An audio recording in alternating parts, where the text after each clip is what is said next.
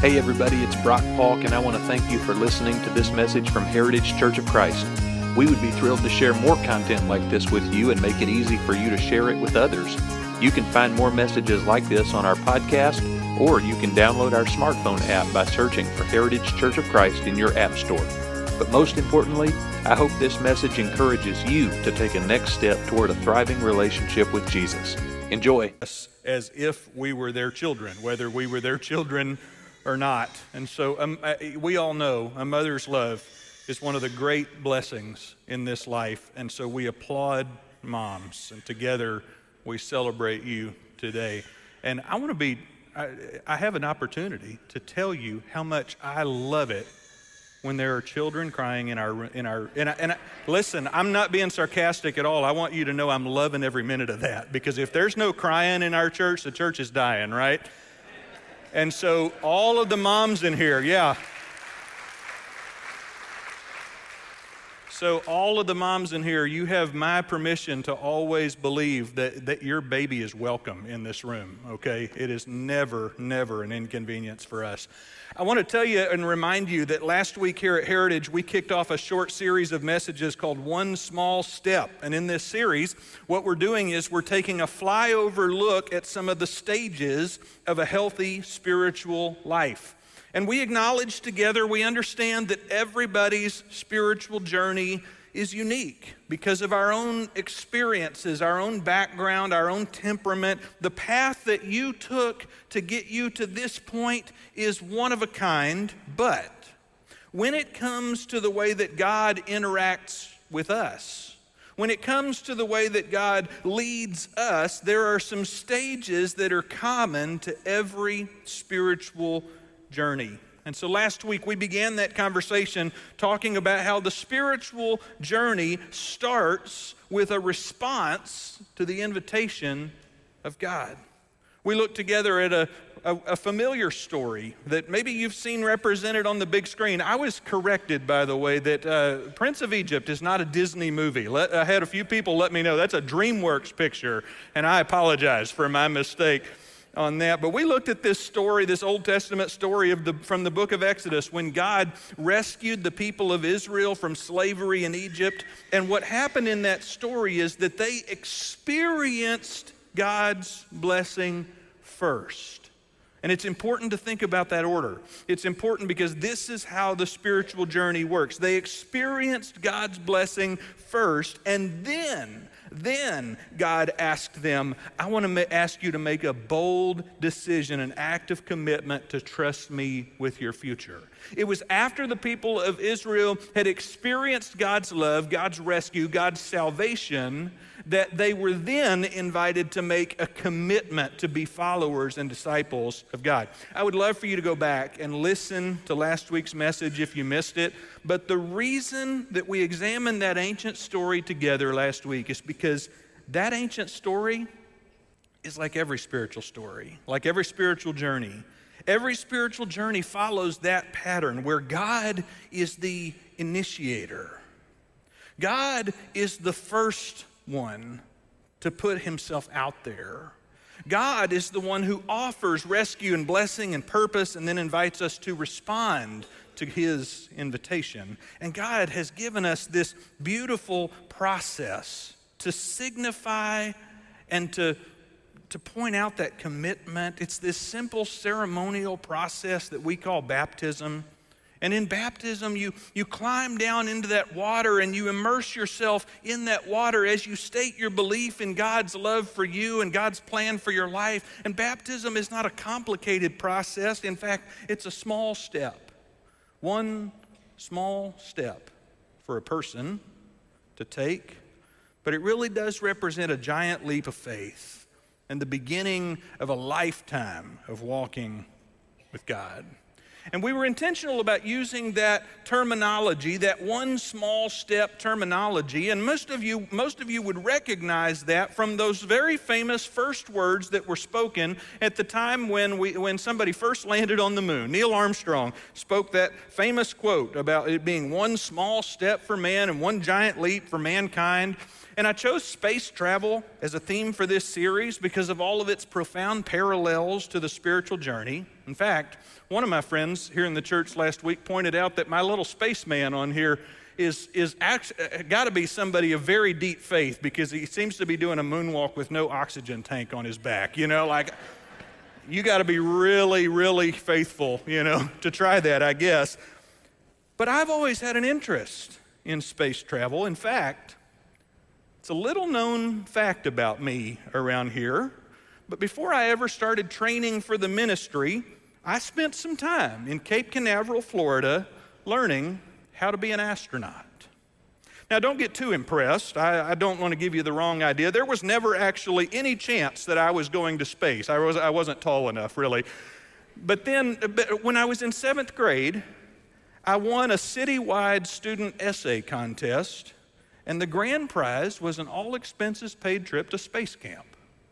And so I got to travel to space camp, fly to Florida, and spend a week with a bunch of other nerdy middle school kids just like me who were pretending to be astronauts. In fact, there is one surviving photograph from my time at space camp that I, we've got to display. This is 13 year old Brock in some museum looking really excited to be riding shotgun on a replica of the lunar rover. As you can see, I had a great time. Space camp was awesome. And we learned a lot, but the even cooler part about that week was that we got to act out our dreams of what it would be like to be real space travelers. We spent the entire week training and planning for two missions for our team to carry out using the Space Shuttle Flight Simulator.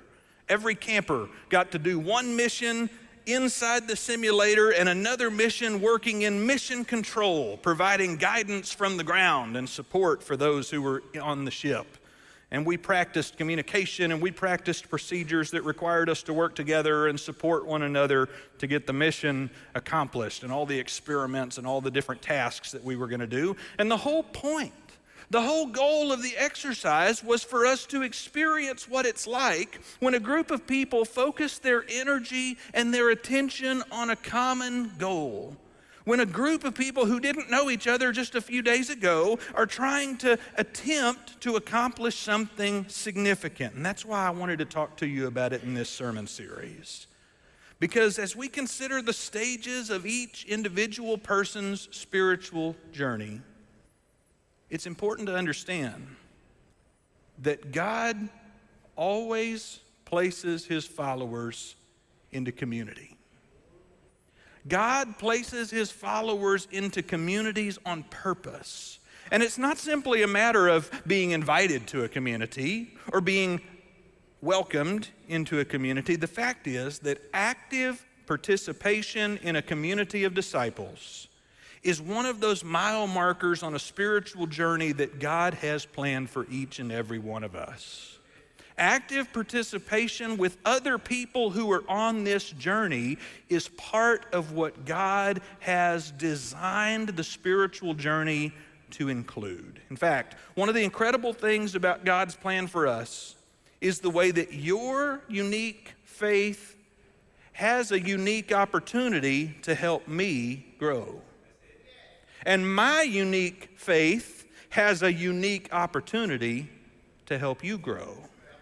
And there are examples and encouragements about this throughout the pages of the Bible, but today I'd like to steer our attention together to the New Testament book of Ephesians. We're going to put these verses up on the screen today, but you're welcome to follow along with us because we're going to get a perspective of what this stage of the spiritual journey is supposed to look like and how this is supposed to work you need to know that Ephesians is nothing more than a letter. It was a letter that was written over 1900 years ago by a missionary named Paul who traveled all over the Mediterranean rim, the same areas where Peter and Ria and some of our other missionary connections are working today.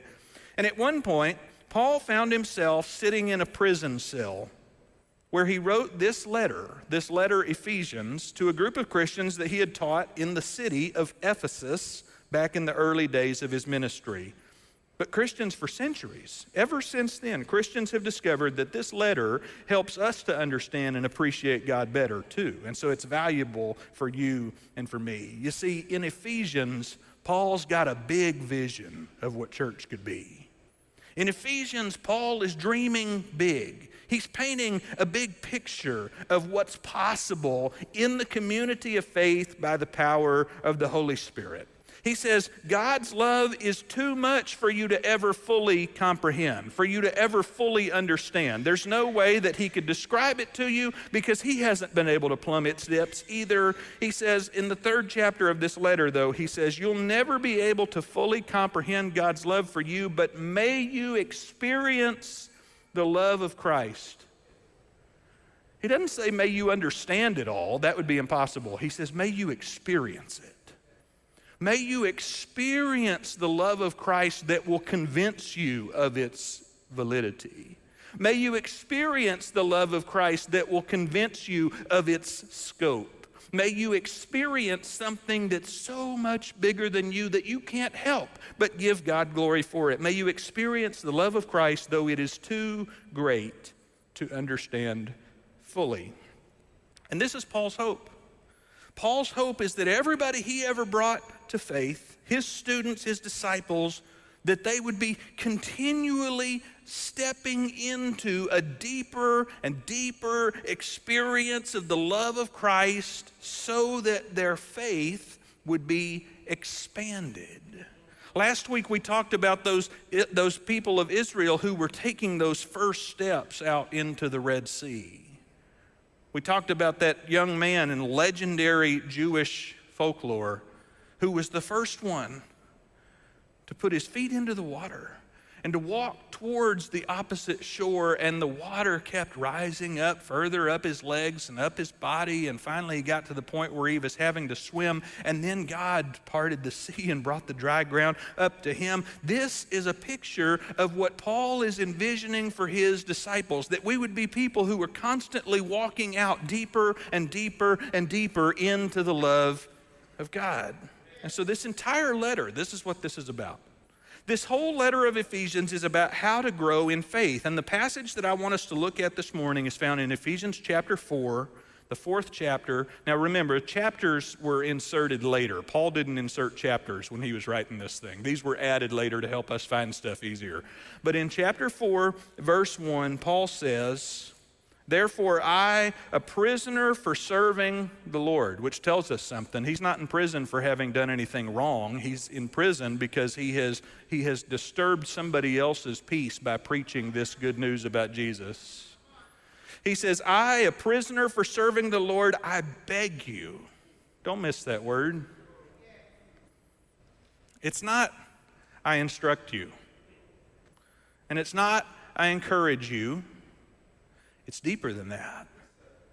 He's trying to tell you that your spiritual journey depends on what he's about to say. I'm begging you, if my teaching to you has meant anything, if my example to you has meant anything, if the intervention of Jesus in your life has meant anything, he says, I beg you to lead a life that's worthy of your calling, for you have been called by God. Now, listen for a second, because in English, it's so easy for us to hear that and think that Paul's talking to me. But I'm going to read it in Texan.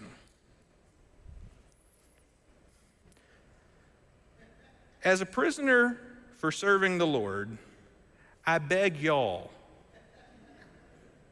to lead a life worthy of y'all's calling. How many apostrophes does y'all have, y'all's have in it? I've never known. I beg you to lead a life worthy of y'all's calling, for y'all have been called by God. He's not, write, he's not writing this to an individual. He didn't write this to one person at Ephesus. Who did he write it to? The Ephesians, right? All y'all in Ephesus. He wrote it to all of them. He's writing to a group, he's writing to a church, and he says, Y'all have been called by God. The church has a particular call, and Paul says, Please, please, please, I beg of you, live out y'all's call. Live out y'all's calling. And in the next verse, he's going to elaborate on how that happens. Verse 2, he says, Always, Always be humble and gentle. Be patient with each other, making allowance for each other's faults. Come on, Paul. For real? I don't like I don't like doing that. I do not like making allowance for other people's faults. You know when I like allowance for faults is when it's for my faults. He says, I want you to make allowance for each other's faults because of y'all's love. Make every effort to keep y'all's selves united in the Spirit, binding y'all's selves together with peace. For there is one body and one Spirit. All right, you're listening to that, right? He says there's really only one. It's not a whole lot of scattered individuals. There's really one. There's one body. There's one spirit that has tied us together, just as y'all have been called to one glorious hope for the future. Now, that's not how it works everywhere, right?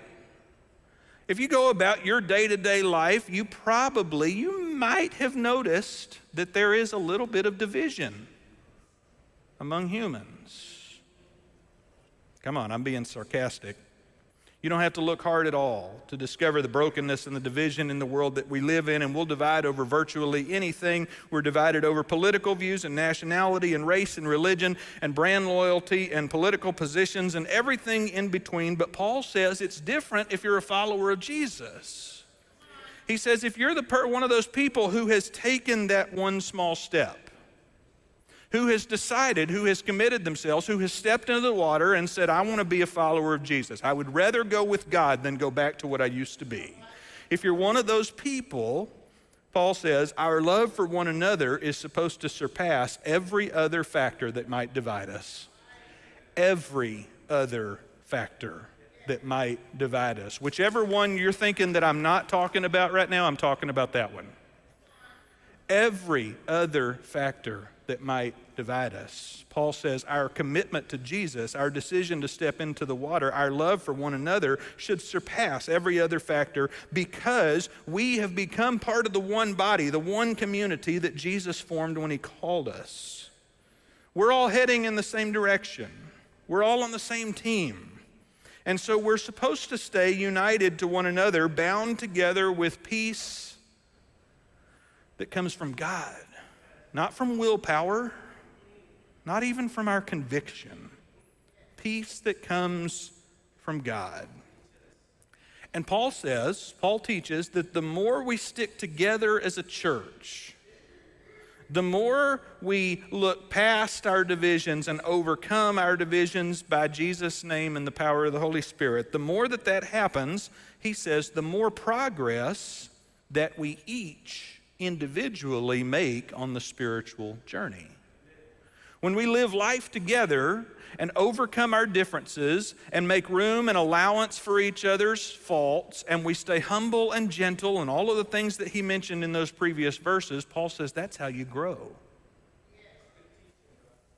Listen to what he says. We're going to skip down to verse 11.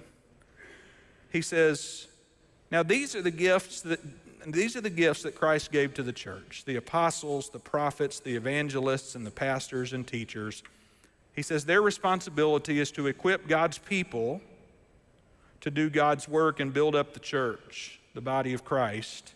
And this will continue until we all come to such unity in our faith and knowledge of God's Son that we will be mature in the Lord measuring up to the full and complete standard of Christ.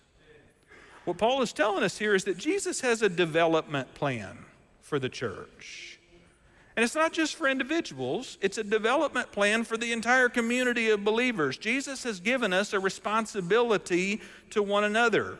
And it's important here to note that the church, when I say the church, we're not talking about an organization. We're certainly not talking about a building. The church is a community, it's a gathering of people who are connected by a common bond. And Paul lists some of the servants in the church. He lists the apostles, the prophets, the evangelists, the pastors, and the teachers. And he's not listing them because they're more important or more valuable. He's explaining that those servants in the church have a responsibility to help everyone in the church be ready to live out our calling. He says, We've got work to do. He says, We need to keep growing. We need to keep maturing. We need to keep connecting with one another until we become mature in the Lord. That's the project we're working to accomplish. You know, it's interesting if you think if you take that line of thought, uh, that uh, concept to its logical conclusion. What it's saying is that if there's one person in the church who's very mature in the Lord, person A is very mature in the Lord, and person B is not very mature in the Lord, it means person A hasn't finished their maturing yet because there's still work to do. We owe it to one another. We're connected to one another. We are one body following one spirit. There is no you versus you. There is no me and you different. We're one. Have you ever been a part of the, had the experience of working on a group project in school, or maybe you were part of a team and there were some members of the team who let the, uh, the rest of the team down? You ever had that? Some of you hate getting assigned to a group project, you know, because you know that's how it's going to work out. You're going to be the one that ends up carrying all the weight. It's so disappointing to be in that position because everybody loses. And the team's goal, the team's mission suffers. But I tell you what, there's something special that happens when you're on a team and everybody is fully engaged, right? There's something almost magical that happens when you're part of a team and everybody is pulling in the same direction. When that happens, everybody on the team is better for it, and the team accomplishes so much more. The output is exponentially higher than it could have possibly been with any of those individuals working on their own. Can you imagine? Can you dream about it and imagine what it would feel like if every single follower of Jesus who walked into our church services felt that their primary job in this community was to build unity and closeness with each other? If we all walked in here on Sunday morning, not like dragging our feet because we're so, like, I finally made it to Sunday where I can be spiritually refreshed. You know, like I get that, but what if, what if we showed up here with the expectation and the preparation having been made so that we could pour ourselves out for the sake of this community? What if we showed up here? We said, you know what? I'm not just here to receive, I'm going to receive because I'm in the company of other disciples of Jesus who are here to give, but I'm here to give too. I'm here to pour myself out. I'm here to be a servant. I'm here to be an encourager. I'm here to be a worshiper. I'm here to be a supporter. What if every Christian who walked into our church services thought, I'm here to build unity? I'm here to help each other, to help my family grow in maturity toward God? What if we showed up on Sunday morning with the goal of building this community? I think somewhere along the line it became common to think that attending church is a, an individual experience. That the songs are here so that each person can connect to God. And the sermon is here so that each person can learn about or hear about God. But the truth is, that's never been what any of this is for. The reason we gather and the reason we sing and the reason we pray and the reason that we take the Lord's Supper together is not so that you can connect with God individually. Because you could do that on your own. You could do that elsewhere. You could be by yourself and not, you know, feel like you got to get all dressed up and you don't have to mess with getting the kids ready and you could be in some place that's real scenic and you could do that on your own.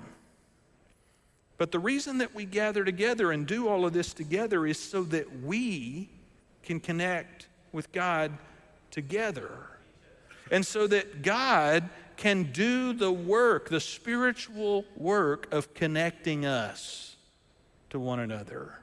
so that God can begin to erase the significance of our divisions, so that God can deal with the obstacles that keep us from immediately seeing one another as family. This is what God is doing among us. We're coming together so that together we can remember the one thing that we all have in common that outweighs all of our differences, and it's our, our calling to follow Jesus. And so we don't gather here on Sunday for an individual experience. We gather for a community experience. We're building unity with one another, which means that here in just a few minutes, it means that our work's not over when the closing prayer gets prayed or the closing song gets played. It means that we don't have to rush out and head to the car as soon as the music stops. It means we're here and we're supposed to be strengthening our connection, building our unity, and we have to keep working on that. In fact, in Christ, this is only, I'm going to tell you, there's no other community on the planet that does this. In Christ, we have the opportunity to celebrate our differences. To celebrate, which is an active verb, it doesn't just mean tolerate our differences. It means that we actively praise God for the diversity that exists among us. It means that together we don't just tolerate what separates us, we celebrate the new reality that Jesus has created a family in spite of our differences. We rally around the one thing that binds us together. And Paul says if we'll do that, if we will look around the room and get to know one another and support one another in this spiritual life, if we'll walk together, if we'll care for one another despite how much differently we may think or believe or engage, he says, then, verse 14, then we will no longer be immature like children. That's a strong word. He says, then, after we have invested ourselves in community, after we have committed to being humble and gentle, after we have decided to allow for and make room for one another's faults, after we've committed to be patient with one another and celebrate our differences, he says, then we will no longer be immature like children. We won't be tossed and blown about by every wind of new teaching. We will not be influenced when people try to trick us with lies so clever that they sound like the truth. In other words, our life together, our life in community, our experience as a group, has a direct effect on our individual spiritual growth. This is what I'm trying to tell you that the spiritual journey that you have been called to take with God is not a journey that you take alone. Paul says, together if we build unity in our faith and knowledge of Christ, then together we will become mature. We won't be immature like children. Instead, he says in verse 15, he says, instead, we will speak the truth to one another in love, growing in every way more and more like Christ, who is the head of his body, the church. We could, we could take a detour here and talk about the passages of Scripture where Paul describes the body and all of the members of the church uh, like different parts of the body, and there's a big toe, and there's an elbow, and there's a wrist, and a finger, and all of that kind of stuff. We'll do that lesson a different day. But you need to hear that if Christ is the head of the body, as verse 15 says, that body has many parts. Paul says in the next verse, he says, God or Jesus makes the whole body fit together perfectly. Can you imagine? There's some people in here who are a lot different than you. Boy, there's people in here who think different than you and talk different than you and live different than you and cook different than you and vote different than you and believe different than you. There's a lot of people in here who are really different than you. I even think there's probably like some Yankees fans in here. And said there's people in here that are way different than you. But Paul says Jesus makes all of that fit together perfectly. Can you imagine?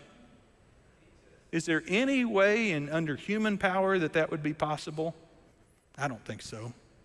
Paul says, as each part does its own special work, it helps the other parts to grow. As one member of the body does its own function and lives out the calling that it has, it helps the other parts of the body to grow so that the whole body is healthy and growing and full of love. What Paul is telling us here is that you need, not y'all, you need a faith centered community in order to experience your full spiritual potential. This journey that you have been invited to start, you need a faith centered community in order to reach the destination, in order to go where you're supposed to go. Faith is a group project, it's a team effort.